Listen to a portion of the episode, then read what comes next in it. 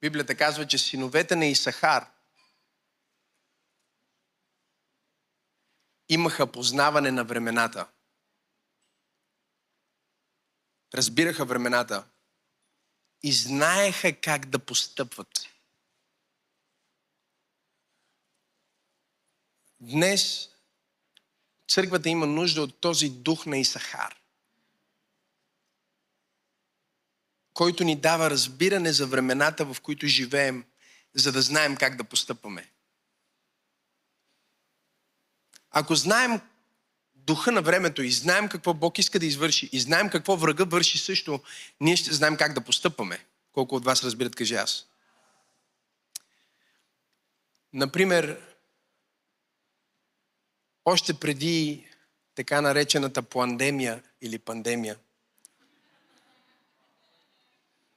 аз я наричам пандемия. Преди така наречената пандемия, Бог ни откри, че нещо ще се случи в света, което ще ни попречи да се събираме и ни говори, че трябва да закупим нужните камери и техника, за да подобрим нашето онлайн излъчване и да фокусираме на нашето присъствие в социалните мрежи. Когато ние започнахме да правим това, нямаше дори наченки на COVID. Тук ли сте? Но Библията казва, синовете на Исахар имаха разбиране. Те разбираха времената и знаеха как да постъпват. Как да се подготвят, как да се организират за това, което предстои.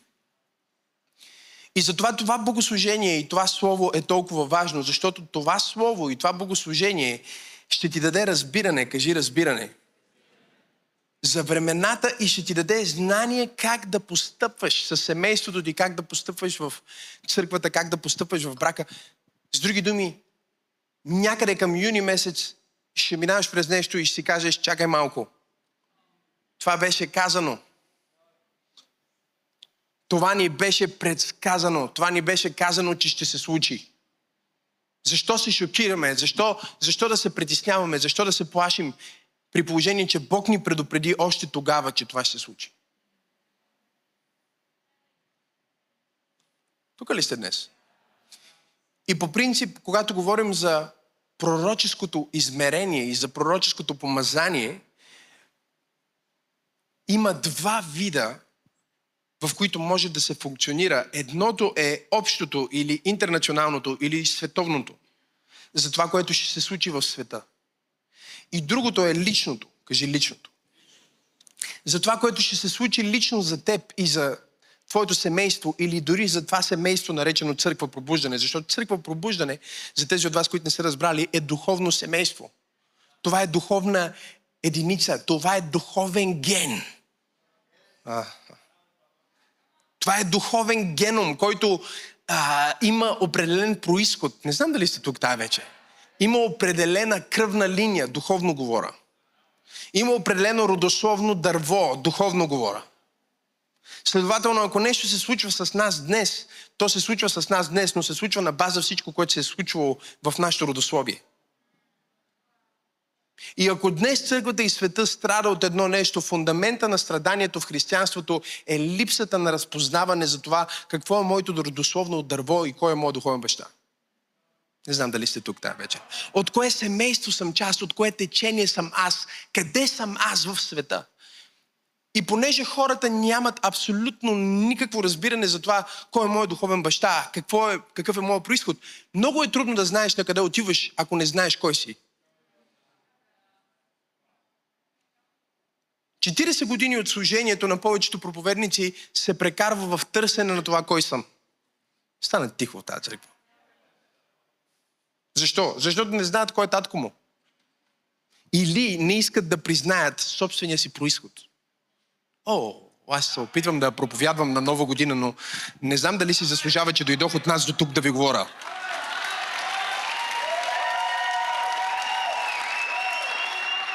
С други думи, с други думи, днес ние имаме служения и пастори, които са извън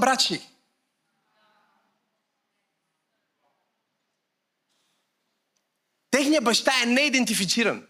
Има си светска дума за това, но няма да използвам, за да не скандализирам онези, които се скандализират само от стила ми. камо ли от думите ми. Нали? Стилистиката на Исус му създаде повече хейтери от дори думите му. Защото казаха, не какво говори, а този говори като един, който има власт. Много ги дразни. Не какво говори, а как го каза. Извън брачни църкви, извън брачни служители, извън брачни проповедници, мога ли да пророкувам днес? Извън брачни християни, които знаят дори къде ходят на църква, но не знаят кой е техния баща. Как е възможно православните и католиците да имат по-дълбоко разбиране за духовно бащенство от протестантите и от харизматичните църкви? Че когато те влизат в храма, те идентифицират този човек, който служи там като татко. Защото духовният човек разбира, че точно както аз имам унаследяване генетично, имам унаследяване дори като темперамент от моите родители, от моите роднини, от моделите на поведение, които съм съблюдавал докато съм пораствал, по същия начин аз мога да се свържа с моя духовен геном. И свързвайки се с, моя духовен геном, аз мога да прескоча и да пренапиша това, което е написано в моя физически или ментален геном. Аз щях да ръкопляскам, ако бях от другата страна.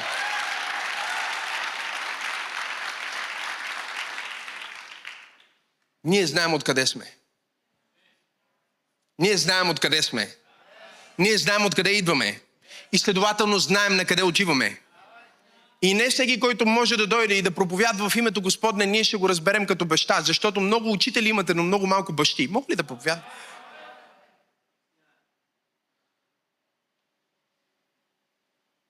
Тази година ако ти осъзнаеш твоята принадлежност към духовното ти семейство, това ще изстреля кариерата ти напред.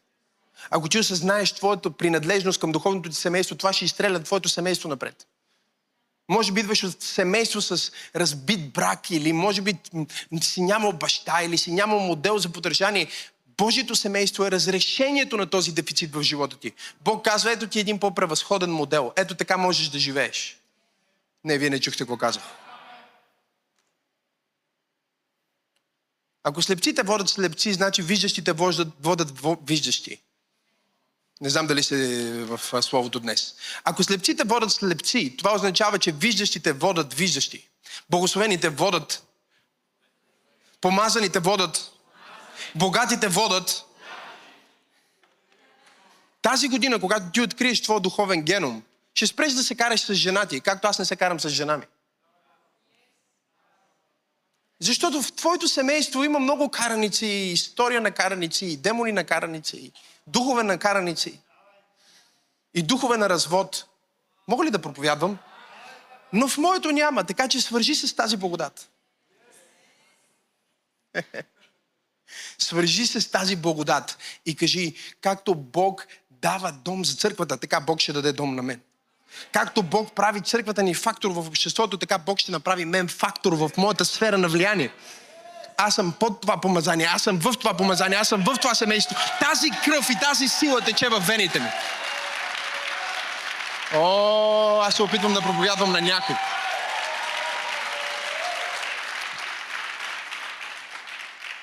Говорих с един млад проповедник наскоро и той ми каза, от много време ме моли да се видим, да се видим, да се видим, да се видим и аз не съм голям мерекли да се виждам, защото много проповедници искат да се видят с теб, за да се научат от теб. За да откраднат нещо от теб. най-големите кръци са проповедниците. Крадат проповеди. Сега ще видите. Аз ще обява каква е тази година. Всички пастори ще обяват същата година. Ще кажат, Бог ми откри. Няма да кажат на новогодишната вечер си пуснах пробуждане и чух това слово от пророка и Бог ми каза това слово и сега ще го проповядвам, защото това е слово от Бог. Ще кажат, че Бог на тях специфично им откри.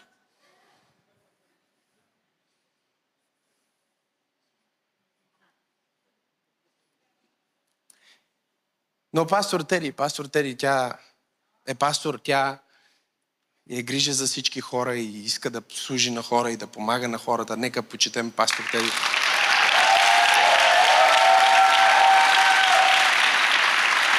Благодарение на нея виждам някои хора, които ако зависеше от мен, никога не би ги видял.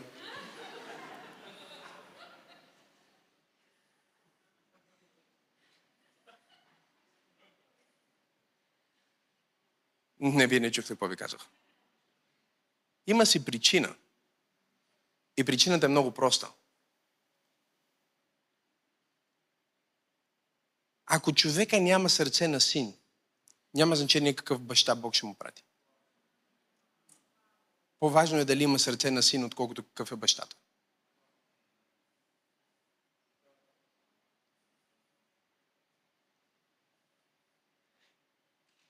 Хей, по-добре под грозен покрив, отколкото без покрив.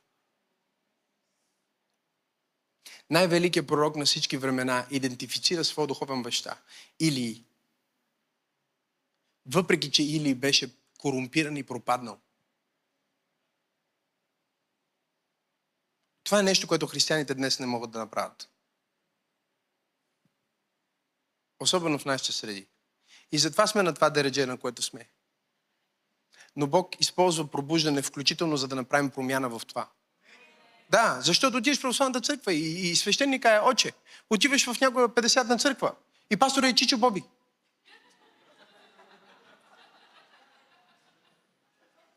Бати Иван. Няма никаква почет, никакво разпознаване, никакъв респект.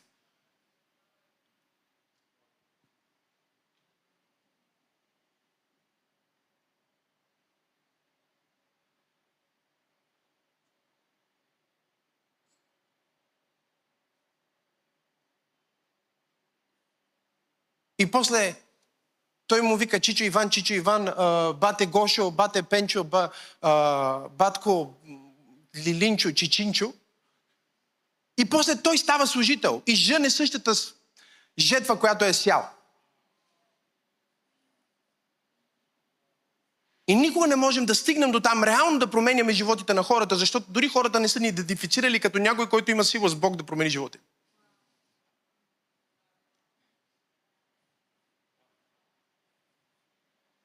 Иди в православна църква и кажи на, на свещеника, Чичо, ще те пребие. Е, влизаш в православната църква, дори не познаваш свещеника и свещеникът ти подава ръка да я целунеш.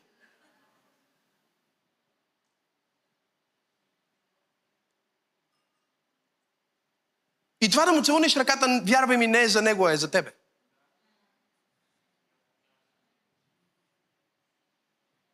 Ако не целуваш ръка на никой, никой не трябва да целува твоята ръка. Ако не наричаш никой татко, не трябва никой теб да те нарича татко и ще бъдеш никога, няма да бъдеш никой. Първата стъпка към величие е слугуване.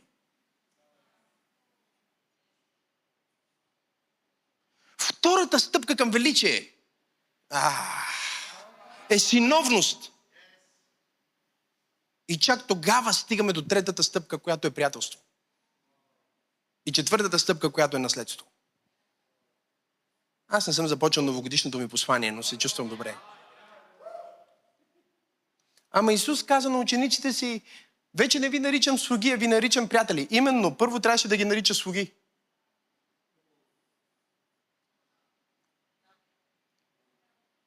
Никакъв респект. В нашия тип църкви. Никакъв респект. Не говоря за пробуждане, очевидно. Защото тук дори човека, който отваря вратата, е респектиран за това, че той отваря вратата. Дори човека, който чисти, е почитан за това, че е чистач в църквата. Дори човека, който свири, е почетен за това, че свири. За човека, който озвучава, ръкопляскаме на озвучителя, почитаме всички. Защо? Защото единственият начин да постигнем и да отключим потенциала, който Бог ни е подарил в човека до нас, е да почетем и да разпознаем този потенциал, такъв какъвто е.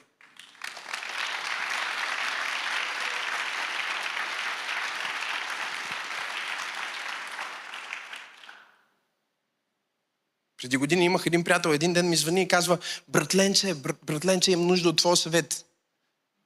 Викам, като твой братленце не мога да ти дам съвет. Мога да пия едно кафе с тебе.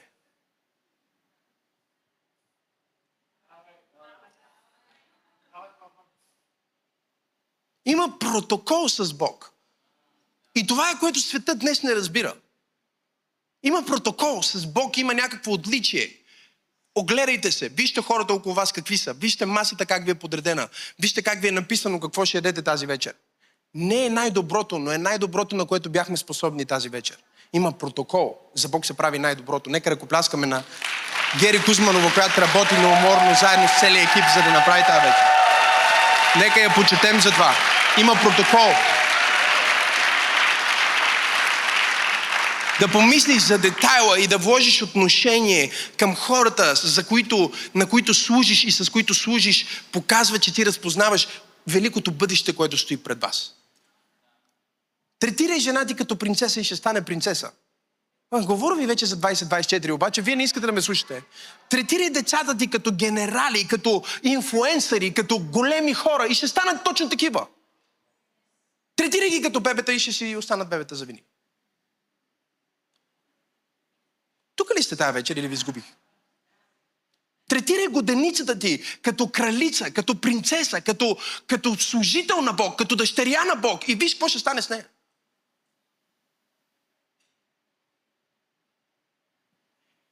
Това е Божия път. Казах, че това е Божия път. Пътя на почита е Божия път. Пътя на фамилиарността е от дявола. Аз не вземам нито един човек в моя живот за даденост. Дори не говоря за хората, които... Нали, им- има хора, които дори не можеш да си помислиш, че са даденост. Ако мислиш, че са даденост, просто си тъп. Ако мислиш, че жената, която седи до теб е даденост, ти си просто тъп. Може би това е последната ми обида към теб за 2023. Подготви се 2024, имам нови.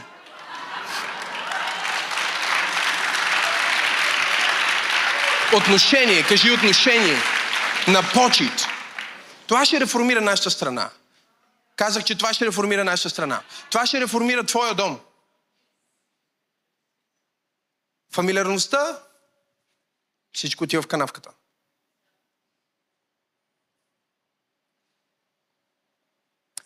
Но когато ти си вече на такова ниво, на което си, имам ли хора, които са на ниво? Когато си осъзнал твоето наследство, ти вече можеш други неща, които другите не могат. Един пастор, моят пастор ме попита, добре, откъде знаеш, че можеш това? Казах от хората, които са преди мен. От които съм се учил. Как знаеш, че можеш да постигнеш това? Аз казах, ми видях, че Тим Стори го прави. Казах, значи, щом той може и аз мога. Аз съм в тая линия.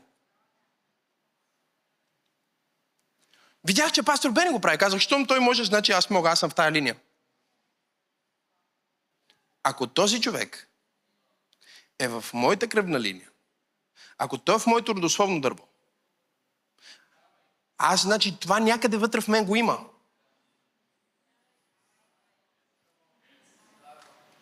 Но ако нямаш баща, не знаеш какво имаш.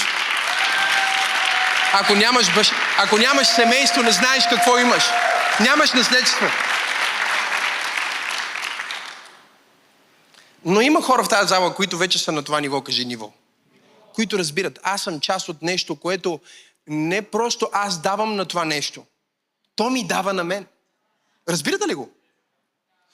Апостол Петър е пример за това, в който Исус Христос му казва, истина ти казвам, ти си Петър. Къде си Петър? В църквата. Извън църквата какво си? Пръчка. Тръстика. В църквата си Петър, извън църквата си тръстика. И след това му казва, и на тази канара, която си ти, ще построя моята църква и портите на ада няма да и наделят. И всички протестанти пастори, тук ли сте хора? Някой казва, нали ние сме от тях. Вижте какво. Ние сме от истината. Ние сме от Божието Слово. Ако Библията го казва и Божия човек го проповядва, това за мен го установява и го потвърждава и край. Това сме ние. Нали, Толкова много пастори казват, когато Исус каза, на тази канара ще построя моята църква, Исус нямаше предвид Петър, а имаше предвид откровението, което Петър е получил. И това е страхотна идея, но никъде не го пише там.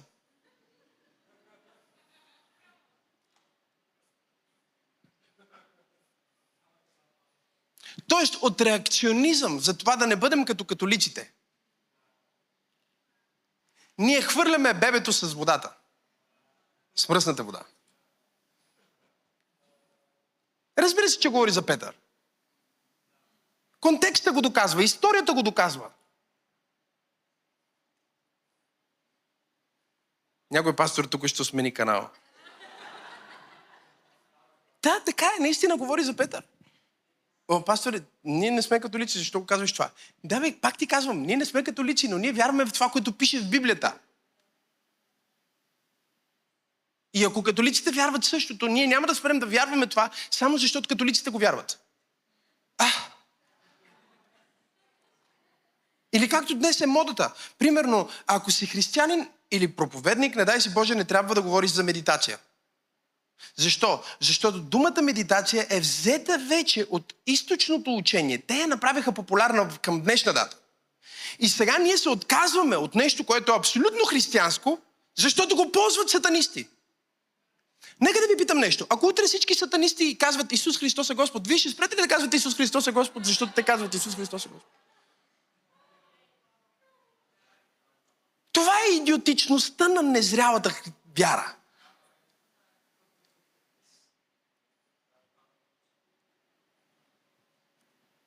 В християнството има поне 12 вида медитация.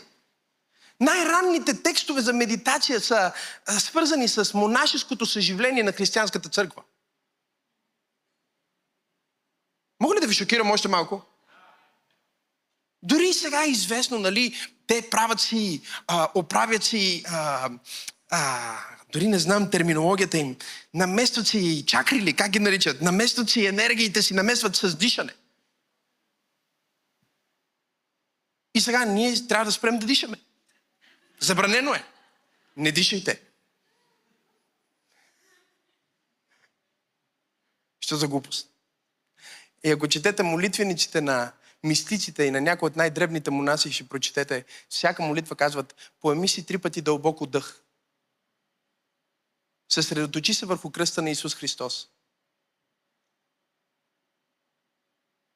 Но понеже вече е направено популярно от някой, който не е християнин, ние сме се отказали от собственото си наследство, защото някой друг не го откраднал. Някой каза, а, той е просто мотивационен говорител. Той какъв духовник е? Той просто мотивира хората. Забележете.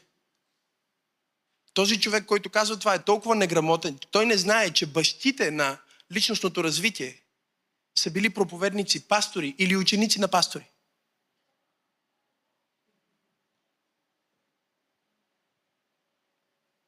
Слушат проповедите ни. А, стана тихо в тази църква. Слушат проповедите ни, слушат семинарите ни, взимат това, което ние проповядваме, махат Исус Христос и го проповядват в бизнес света, все едно това е тяхната идея. И после, когато ние си проповядваме собствените ни проповеди, те казват, че ние сме взели от тях. Цитират твоята книга, използват твоята сила, използват твоите практики, откраднаха ти цялото благословение, защото те се идентифицират с твоето наследство повече, отколкото ти. Да ви кажа ли нещо за 2024? 2024 е годината, в която ще си вземем всичко обратно. Аз казах, че 2024 е годината, в която ще си вземем всичко обратно.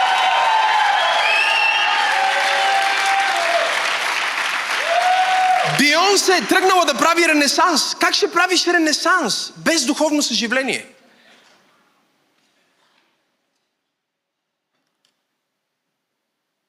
Искаха да светнат статуята в, на, на Христос в Бразилия с а, образа на Тайлър Суифт. Имаше концерт там. И когато го обявиха по новините, аз казах, виж какво ще стане сега на този концерт. Хора умряха на концерта й. Защо? Защото искаш да вземеш славата на всемогъщия Бог върху себе си. Ще имаш проблеми. Искаш да вземеш наследството на църквата за себе си. Ще имаш проблеми.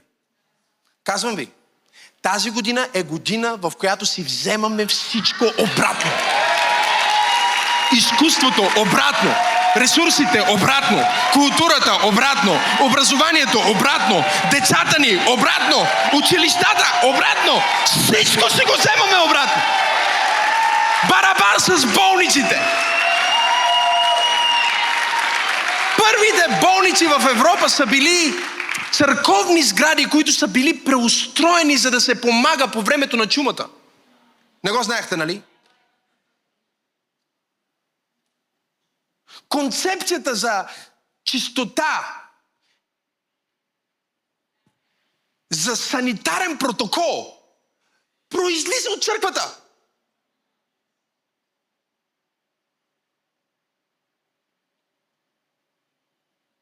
Сега какво става? Цялата индустрия е контролирана от фармакия, от магиосничество.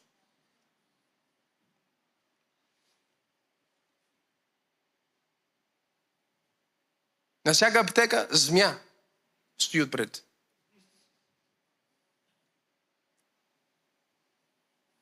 И ти дава пряк път към по-добър живот. А тук пише как да имаш по-добър живот. И който го живее, това нещо живее по-добре. И добрата новина е, че не е нужно да станете монаси, за да го живеете. Само е нужно да станете част от Божието семейство. Защото е така. Където има хора, които живеят Библията, живеят по-добре и по-дълго. В манастирите в Атон има рек, рекордно нисък а, брой сърдечни съдови заболявания. Защото хората там, мъжете там живеят по свобото. Не знам дали сте тук днес.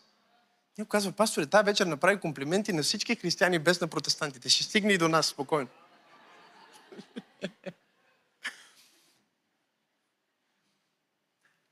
Няколко от така наречените сини зони са свързани с християнското учение.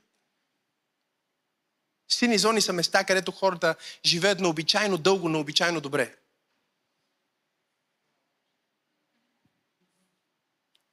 Те се изследват за това какво ядат, какви традиции имат, какво правят.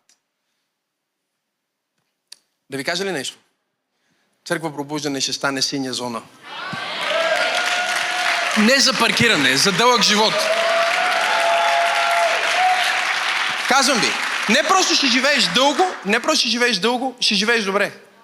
На 80 още ще имаш зрение. На 81 още ще ходиш без бастун. На 82 още ще готвиш. Аз пророкувам на някой под звука на моя глас, че ти ще живееш до дълбока старост. Ако Исус не се върне, ти ще бъдеш в добра форма до деня на твоята смърт. Ти няма да умреш с оха, ще умреш с вау.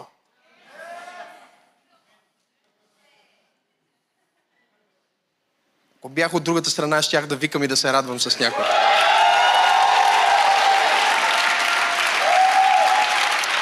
Още не съм започнал проповедта. Нека започна. Деяния на апостолите 12 глава. Това беше само интродукция. Да ви надъхам, че сега влизаме в тази година и ще ги разбием.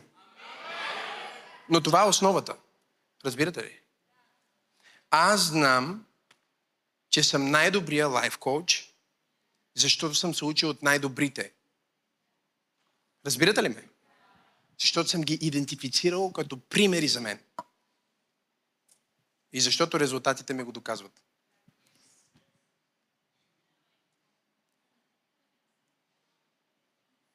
Нали? Някой може да си закачи 50-60 дипломи на стената, аз да си закача 50-60 трансформирани живота.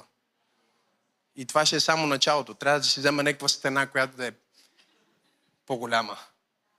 Защо? Защото аз знам с кой работя. Ти работиш само по-човешки. Ти работиш само плъцки, ти работиш само с тялото ти, само с ума ти. Аз работя с духа ми. Аз работя с духовното наследство, което съм приел от поколения. Когато ме виждаш мен, виждаш всички, които са били като мен и са минали преди мен.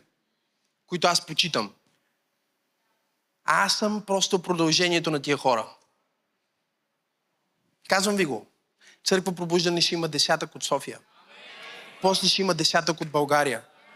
После ще бъде по всяка нация на лицето на земята. Защо? Така ще бъде, ще видиш. Това е в нашия духовен ген. Еми Симпъл Макфирсън е имала първата радиостанция. До ден днешен съществува в Лос-Анджелес. Имало е десятък от града. Когато четях за нея и Бог ми каза, това е твоята духовна линия, това е твоето духовно наследство. И прочетох, че Чарли Чаплин е ходил на службите и най-известните артисти. Казах, окей, приемам, амин. Просто трябва да знаеш какво имаш, за да си го вземеш. Това е все едно да си отвориш някакво родословно дърво и да разбереш, че а, баща ти е бил милиардер, дядо ти е бил търговец, пра дядо ти и той е бил милиардер, пра ти си се родил в някакво семейство, в което хората им е било вродено да бъдат успешни и богати. Това ще ти даде ли малко повече усещане за стари пари? Не нови пари, стари пари.